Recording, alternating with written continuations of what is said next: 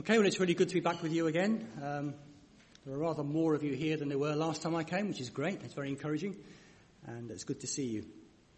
So we're going to carry on in your series that you've been doing in the Beatitudes, and we're looking today at blessed are the pure in heart, for they shall see God. And it's Matthew chapter 5 and verse 8, if you want it open in front of you. I didn't ask for that to be read, because I guess you've had this passage read several times in the last few weeks. So we read Psalm 24, which sort of ties in with it, because it talks about those who have a pure heart, clean hands and a pure heart, being able to ascend the hill of the Lord, which in effect means being able to see God, really, to come face to face with God, which is what Jesus is saying here in this verse. I'm coming into this series that you're having about 3/4 of the way through, so I've got to dive straight in, really. But I thought I'd give you my thoughts to begin with on what Jesus is doing in this whole section. Maybe you've had an introduction before. I guess you probably have. Some of the other speakers maybe I'll be saying the same things again. I'm sorry if that's true, but maybe there'll be one or two new things as well here. So just a brief introduction, really, to the Beatitudes to begin with. Just three points about them. And the first of all, these characteristics which Jesus is identifying here are to do with kingdom living for all disciples. Kingdom living for all disciples. In other words, each of these Beatitudes, each of these phrases which Jesus speaks to his disciples, he's speaking to his disciples here, are for all Christians, all disciples. We are all called to be poor in spirit, meek, merciful, pure in heart, and so on. And similarly, the blessings which Jesus calls upon us here are for all Christians. Now, of course, some may exhibit some of these characteristics more than others, as God gives, but they are all aspirations for all of us as Christians. We should all be looking towards being these things from God, all of us. So it's no good saying, well, I'm a peacemaker, for instance, so I don't have to worry about being pure in heart. You know, that's not my thing. It may be that it should be your thing. It should be your thing more, because that's not your particular gift, perhaps. So we should all be looking at these blessings, these characteristics, and saying, well, where do I need to seek the Lord more on each one of these? So that's the first thing. The second thing is that these are blessings, which is fairly obvious, isn't it, from what Jesus says. We are going to be blessed if we exhibit these characteristics. But it's important to point this out. They are blessings, which are gifts from God. It's by God's grace alone that we can grow in these characteristics. They're not natural. They don't come naturally to us. They're not our natural way of living. In fact, all of these characteristics are entirely unnatural, really, to the natural human being, if you see what I'm saying there. They don't come naturally. They grow in us as we allow the grace of God to move in our lives and to invade us more and more. Someone once wrote that we're saved by grace. We all hopefully know that. But we also live by grace as well. We can only live in the way that God wants us to live as his grace works in us. We cannot please God unless we allow his grace to take over every part of our lives, which is what these Beatitudes are about, really. Allowing God to grow his life in us, to grow the life of Jesus in us through his grace. And then just the third point of introduction. These blessings are both for now and for hereafter, for the life to come. In other words, we can begin to experience these blessings now as we submit to God working in our lives, but we will not experience their fulfillment until we get to glory or until Jesus comes. Each of these Beatitudes, as we call them, has a will, either implied or explicitly spoken. And the will is both for the future, if you are like this, this will happen in the future, but they're also what we call purposive. In other words, if you are like this, then you will do this. So it's a promise of Scripture that we will see God, if we are pure in heart, but it's also something that will happen in our lives if God produces his purity in our hearts. It's a result of what we are like, of what God does in us. In the book of Hebrews, Moses is described as, when he left Egypt, as persevering through the wilderness because he saw him who is invisible. He saw, in effect, God. Something happened in his life, his experience of God, meant that he could see God more effectively, more clearly. That was a working out in his life of his experience of God, something that was happening in the here and now, which is what these are talking about. So let's move on then and look at this verse in detail. Blessed are the pure in heart, for they will see God. And the first thing that we can say about it is that this is an inward quality. It's talking about our hearts, the core of our beings, where our real personality is, our own selves, who we are in our deepest personhood. If you could strip away all the externals of our lives, the front we put on to our colleagues, the smiley face we put on in church, dare I say it, even the person we present to our closest loved ones, our spouses, our families. If we could peel all that back and look deep inside, what would we see? In fact, what does God see as he looks deep into our hearts?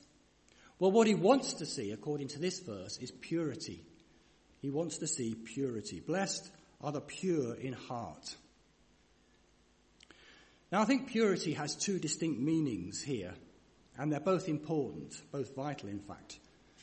And the first that we're looking at is moral purity, moral purity. Later on in this chapter, Jesus will speak about what's in our hearts and how it leads on to how we act. He talks about hatred leading on to murder.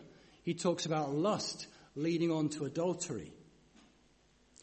And so it's important that we consider what's in our hearts and make sure that it's pure, because what's in our hearts controls and affects how we live our lives, what comes out on the outside. And in Mark's Gospel, in chapter 7, verse 20, Jesus tells his disciples that it's what comes out of our hearts which makes us unclean as human beings. And he gives a list of things which are in our hearts which make us unclean. And it's not a pleasant list to read. I'll read it to you. It's evil thoughts, sexual immorality, theft, murder, adultery, greed, malice, deceit, lewdness, envy, slander, arrogance, and folly. Jesus is saying these things are already in our hearts because we are sinful human beings. And they're in our hearts before they ever get to acts outside which express what they are. Theft, murder, adultery, whatever it is. So it's vital that our hearts are cleansed. Otherwise, any attempt at improving our behaviour is doomed to failure, because our hearts are still full of these things as sinful human beings. Now, we may think that our thought life is our own private affair, and so it is. We don't have to share our thoughts with anybody else, and a lot of the time we don't want to. I told you that I lead the Christianity Explored course, and one of the in one of the studies that we do, we look through Mark's Gospel. The speaker imagines that all of our inward lives is thrown up onto a screen for everyone to see. Everything we've ever thought, done or said is thrown up into a public gallery for everyone to see. And he says there may be things there that we'd be very proud of. There may be our loving relationships, a good family life, a successful career perhaps. But he says if we're honest with ourselves, there will be lots of things thrown up onto that screen which we would actually hate being there. We just wouldn't want other people to see.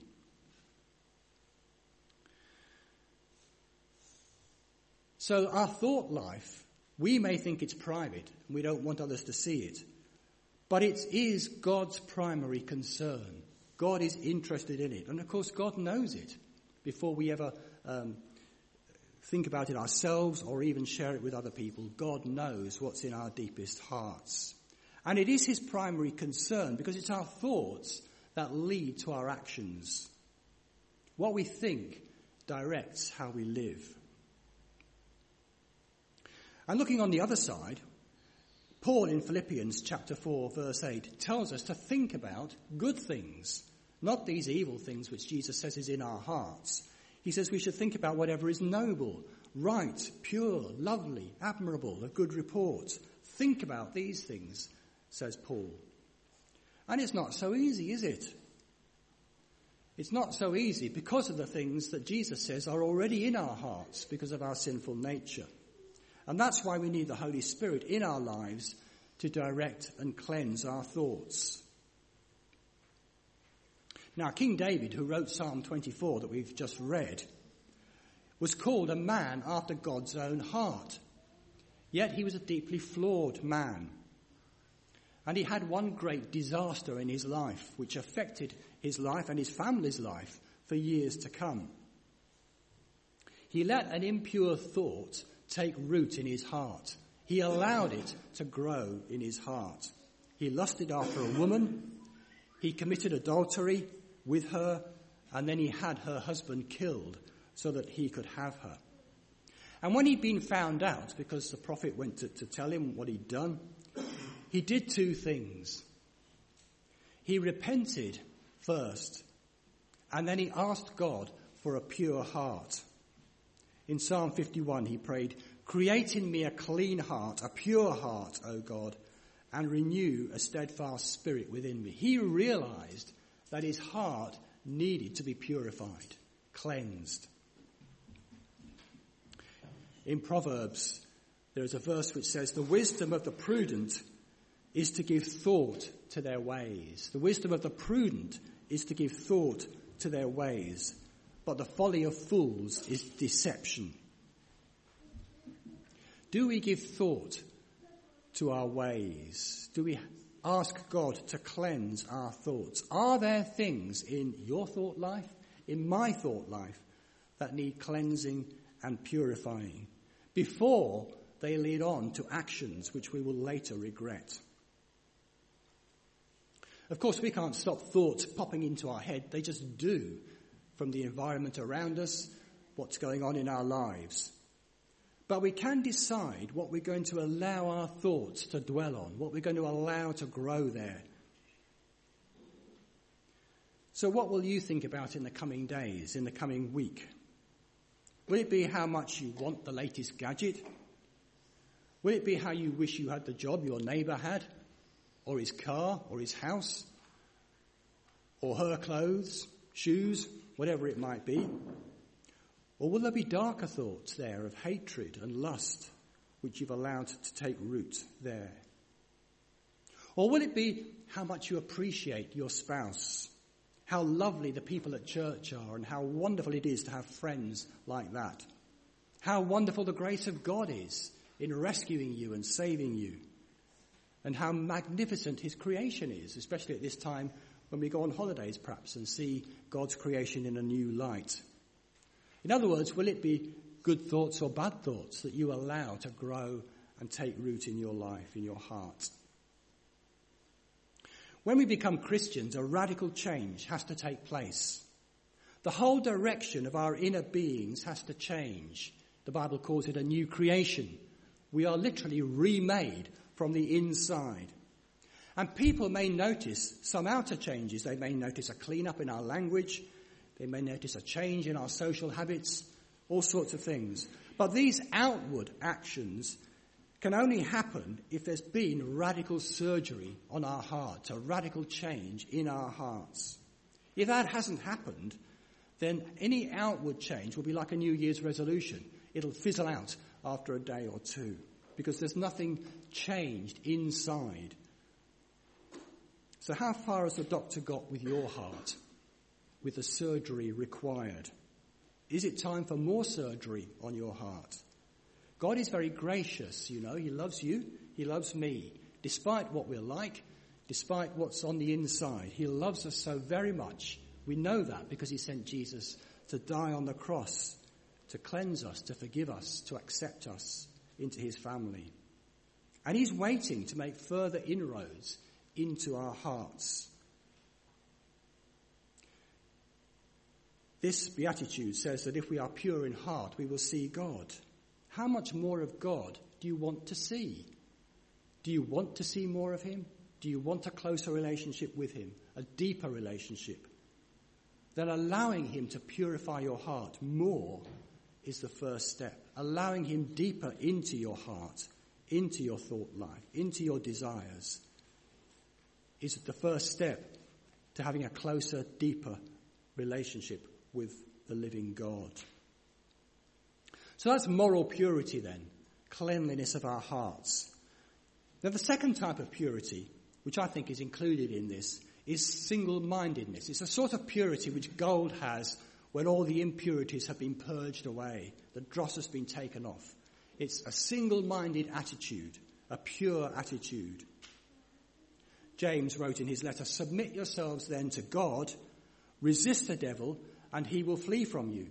Come near to God," there's that idea again of coming face to face with God, "come near to God, and he'll come near to you.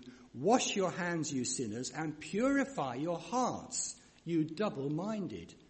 Now, James is speaking to Christians there, but he's saying you need your hearts purified so that you're not double-minded anymore, you're single-minded, you know where you're going, your direction is towards God, loving him and serving him. This sort of purity is the sort that sets our hearts on one thing only, and that is pleasing God. And James wrote that verse in the context of loving either God or the world around us. In other words, being single-minded in serving God rather than the pressures from the society and the life around us, which crowd in all the time upon us. And James said you cannot love God and the world at the same time. In fact, he put it more strongly than that. He said that friendship with the world is hatred towards God. Now that's a strong thing to say, because we're in this world, we live in this world in all sorts of different ways. We rub shoulders with people outside, that some of them are friends, many of them are our family. We had a big family do in our house at the weekend, and I had some of my brothers and sisters and their children came, and they're not Christians. They are people of the world.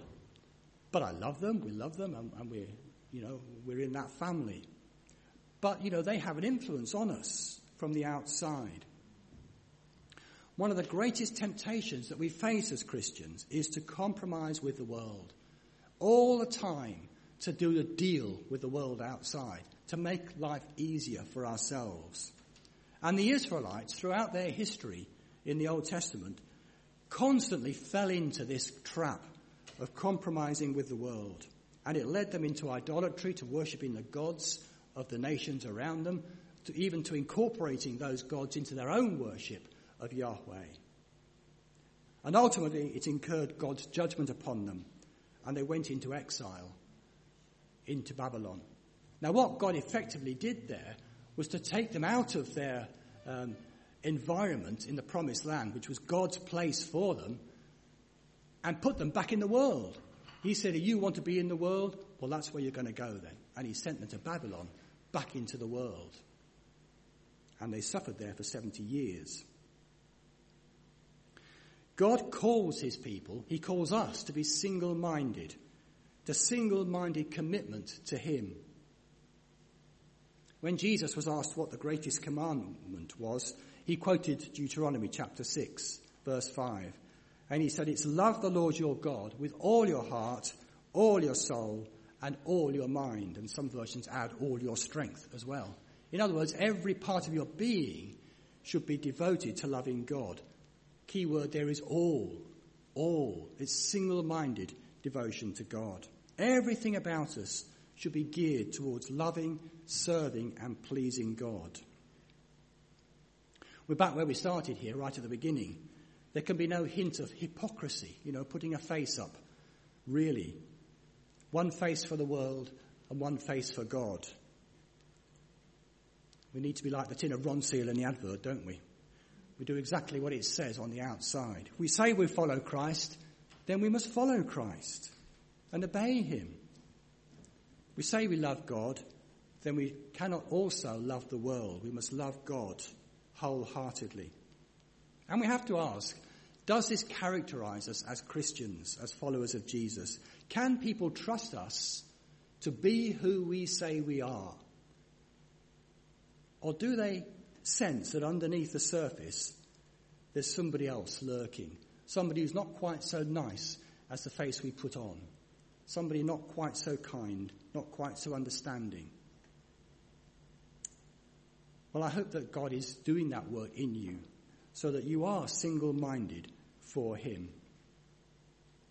We read Psalm 24 earlier, and King David wrote that psalm, and in it asks the question, who may ascend the hill of the Lord? Who may stand in his holy place? In other words, who can possibly stand in the presence of an almighty, holy creator God? What human being can possibly ascend the hill of God, can stand before the face of God, a holy, pure God, and survive? Who can ascend the hill of the Lord? And the answer David gives is, he who has clean hands and a pure heart, who does not lift up his soul to an idol or swear by what is false. This is a person who is wholeheartedly devoted to God and to the truth, to loving God and to purity of life. Such a one, says David, can stand in God's presence. When the Israelites were about to take possession of the promised land, Joshua, their leader, challenged them. He said, who today will you choose to serve? Choose today who you'll serve. And he declared, as for me and my house, we will serve the Lord. And if we have decided to serve the Lord and follow him, then we cannot serve anyone or anything else. God may have to begin to remove some idols from our lives if we want to serve him wholeheartedly. Maybe there are distractions in our lives, in the sort of books we read, the programs we watch, the websites we visit. These are distractions which can lead to some form of idolatry, some form of putting something else in the place of God in our lives.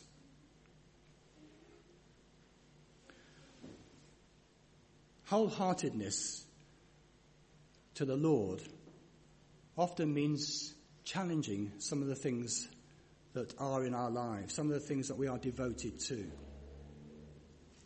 When Jesus restored Peter on the beach after his denial, remember Jesus asked him 3 times, do you love me? Do you love me, Peter? Do you love me? Do you love me? He was getting Peter to make sure that his love for Jesus was coming before everything else, before what the people around that fire in the courtyard thought of him. Do you love me, Peter? It's worth the rejection that you might have received from the world, loving him. Do you love the Lord? Do you love him enough to put him above your wants and desires, your comfort and pleasure, even your friends and relationships?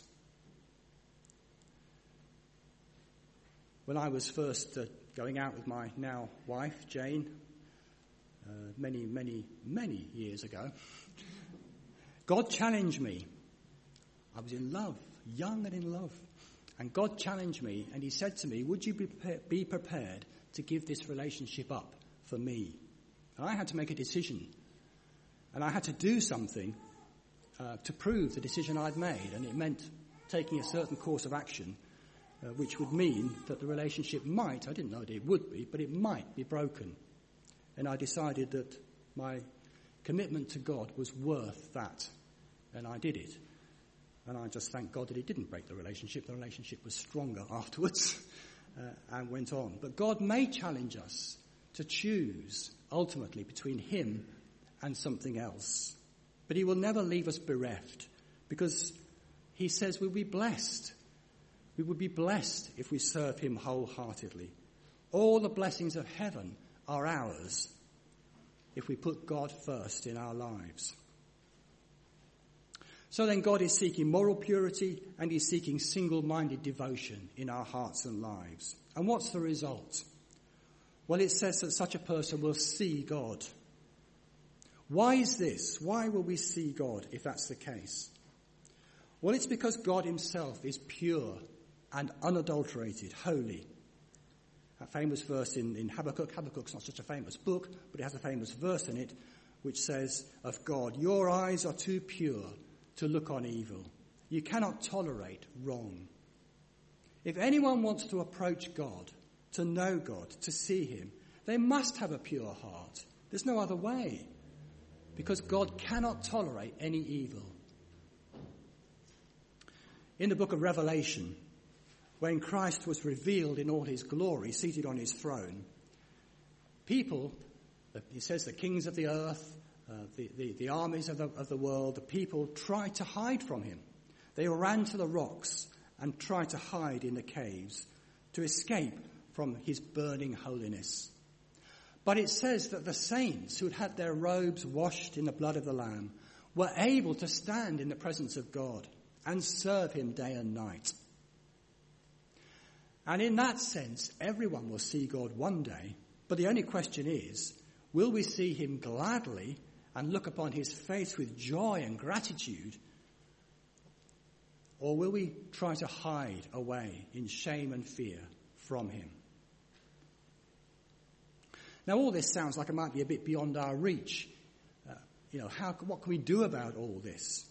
But the good news of the gospel is that when we turn to God and receive his mercy and trust in his grace and ask him for forgiveness through Jesus Christ, then he gives us a new heart. He does that job for us. He cleanses our hearts. He cleanses us from all unrighteousness and purifies us from all sin. The root of the word for pure in this verse is the word from which we get catharsis, which means a purging, a flushing out of impurities. Has Jesus done that for you? Has he purged your heart, cleansed you, flushed out the impurities? Have you come to him for the first time, repented of your sin and turned to him and received his forgiveness? It's such a great thing, isn't it, when we do that? If you haven't experienced that sense of cleanliness, of the Holy Spirit washing through you, flushing out the dirt and the mess that's in our lives, then you need to. You need to come to him and turn to him and receive his forgiveness.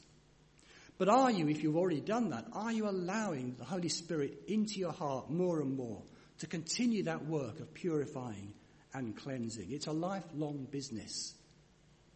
We discover things about ourselves even in old age or approaching old age that we thought were never there. We didn't even realize were there. And the Holy Spirit pinpoints them and says, look, that is there. We need to cleanse that out, purify it. Let's see about it.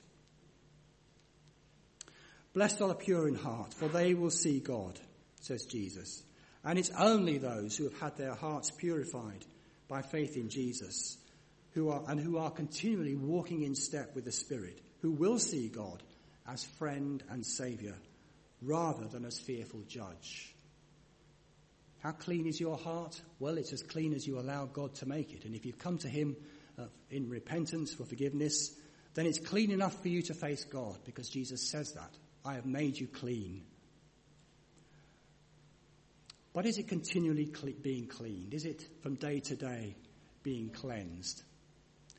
At the Last Supper, when Jesus washed the disciples' feet, Peter said, you're not going to wash my feet. He didn't think he needed his feet washed. And Jesus said, unless you're washed, you have no part in me. And Jesus said, if you've had a bath, you don't need another one. You only need your feet washing, because they get dirty when you walk around. In other words, if you've come to Christ for repentance, then you're clean. You're acceptable to God, fully acceptable to God.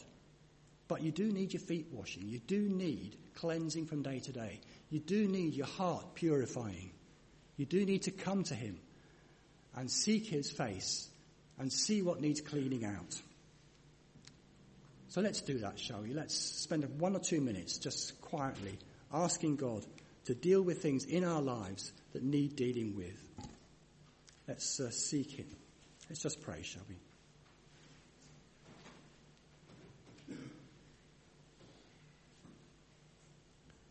Father, we thank you for your great grace and mercy, and we pray that you will come and open our hearts up now, both to yourself and to ourselves, to our own selves. If we've never put our trust in you, we pray that you'll help us to do that even right now, just to say sorry for the way in which we've left you out of our lives, tried to live on our own, thought we knew best.